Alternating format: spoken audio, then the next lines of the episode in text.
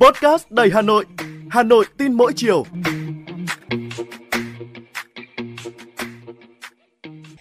Chào bạn, tôi là Ngọc Tuấn, người đồng hành cùng bạn trong Podcast Hà Nội tin mỗi chiều ngày hôm nay.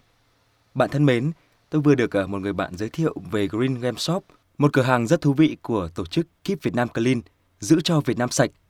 Đây là một tổ chức phi lợi nhuận do ông Tây nhặt rác James Joe Kenda đồng sáng lập và cửa hàng nằm trong ngôi nhà 3 tầng trên đường Lạc Long Quân, quận Tây Hồ, Hà Nội, nơi các thành viên à, vạch ra những dự án góp phần làm đẹp thành phố. Và họ còn à, hợp sức ngăn ngừa rác thải, túi ni lông, nghiên cứu tái chế sản phẩm cũ để có thể là bảo vệ môi trường. Cô giáo Trần Nguyên Ngọc, giáo viên của trường Trung học cơ sở Phú Diễn cũng là người à, dành nhiều thời gian để có thể là làm việc ở cửa hàng sau mỗi giờ lên lớp. Cô cũng cho biết là sau 3 năm hoạt động thì ở những mặt hàng nhận được đã bày chật kín hai tầng nhà. Còn tại à, trang fanpage của cửa hàng thì ngày càng có nhiều thành viên đăng ký.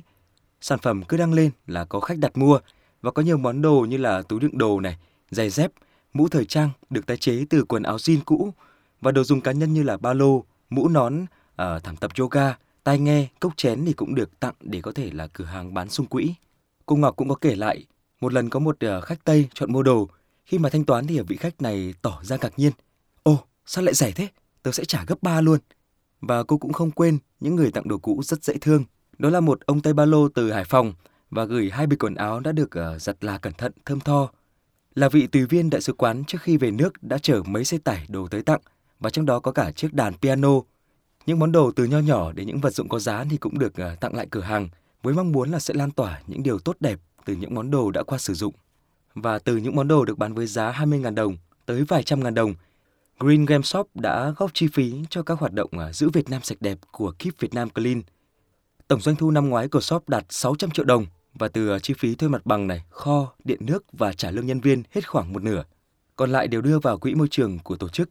Từ khi ra đời thì Keep Việt Nam Clean đã truyền cảm hứng và tạo điều kiện cho các hoạt động thực hành sống bền vững và môi trường. Tại đây thì có thêm nhiều thực tập sinh, sinh viên làm cộng tác viên, tình nguyện viên.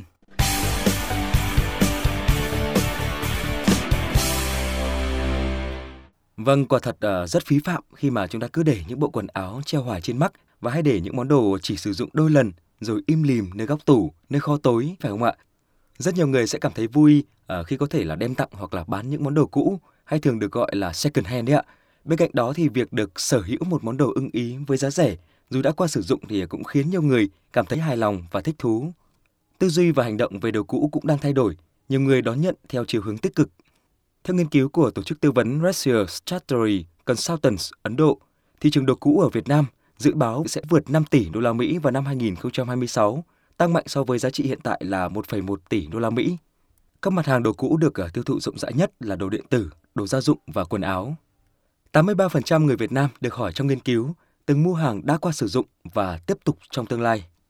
Quý vị ờ, thấy đấy ạ, dù là những khu chợ đồ cũ đã tồn tại hàng chục năm như là Đông Tác này, Hàng Gia, Kim Liên, Vạn Phúc hay là những chợ ảo trên các à, trang mạng xã hội những năm gần đây đều rất sôi động, minh chứng cho nhu cầu thái độ của cộng đồng đối với các sản phẩm đã qua sử dụng phải không ạ?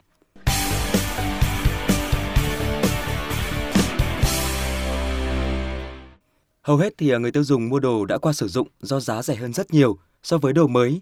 Tuy nhiên thì tiết kiệm tiền không phải là động lực duy nhất.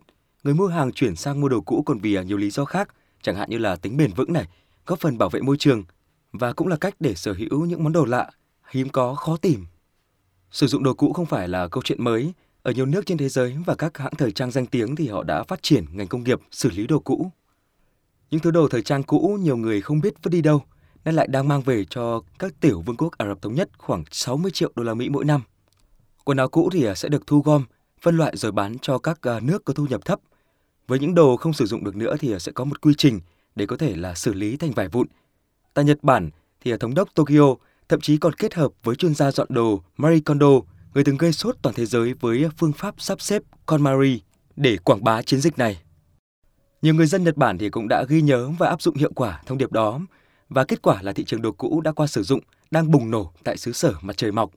Hãng thời trang danh tiếng Gucci cũng đã hợp tác với The Real Real, trang thương mại điện tử chuyên kinh doanh hàng cao cấp đã qua sử dụng có hơn 17 triệu người dùng. The Real Real cũng đã mở một cổng kinh doanh riêng cho các sản phẩm second hand của Gucci, còn Gucci cũng sẽ cung cấp thêm nhiều sản phẩm đồ cũ khác và chủ yếu là từ những bộ sưu tập mới chỉ dùng trong các buổi chụp hình quảng cáo của hãng. Quý vị biết điều gì không ạ? Theo số liệu của Liên Hợp Quốc thì ờ, cái số lượng quần áo cũ bị vứt bỏ trên thế giới cứ mỗi giây cũng có thể là lấp đầy một xe tải. Tại nhiều quốc gia thì có tới 40% số quần áo bị vứt bỏ khi mà còn mới nguyên. Và chính vì thế khi mà xây dựng ngành công nghiệp xử lý quần áo cũ cũng là cách để nhiều quốc gia có thể là biến những xe tải rác trở nên là hữu ích và thân thiện với môi trường.